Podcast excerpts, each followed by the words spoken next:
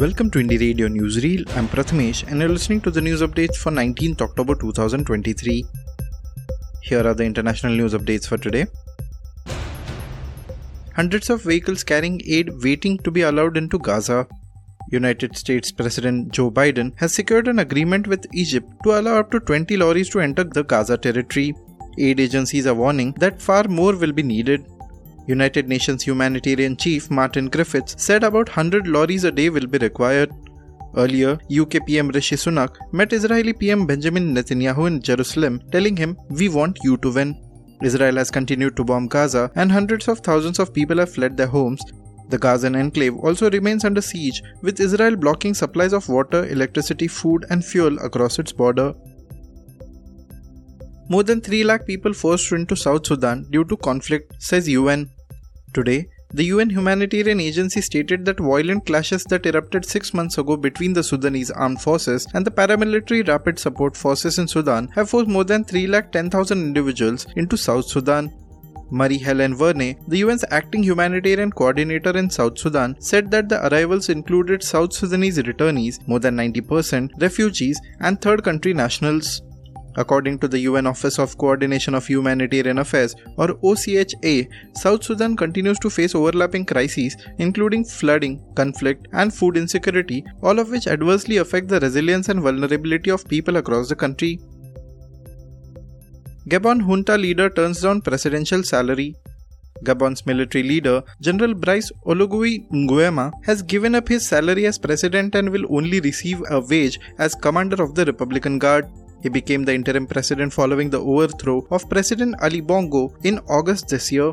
Junta spokesperson in an announcement today said General Nguema took the decision because he was aware of the social emergencies and many expectations of the Gabonese people. Apart from renouncing his salary, Nguema also decided to reduce public spending by slashing the allowances for lawmakers, eliminating political funds, and cutting session allowances. Now to the national news stories. PM Modi condoles loss of civilian lives in Gaza hospital. Prime Minister Narendra Modi said he spoke to the Palestinian President Mahmoud Abbas and condoled the loss of civilian lives at the Al Ahli hospital attack in Gaza. We will continue to send humanitarian assistance for the Palestinian people.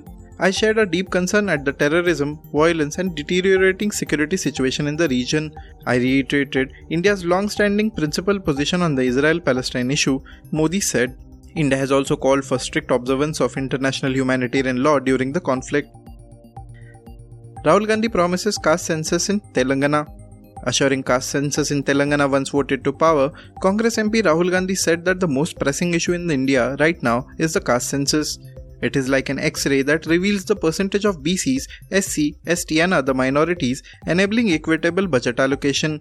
I questioned in Parliament why only 3 out of 90 cabinet secretaries are OBCs and why only 5% of the budget is allocated to OBCs, he said.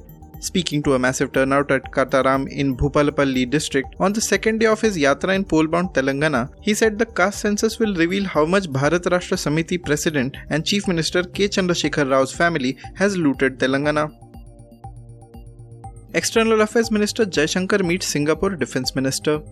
External Affairs Minister S. Jaishankar on Thursday held talks with Singapore Defence Minister Ng Eng Hen and also chaired the regional conference of India's ASEAN and East Asia ambassadors here.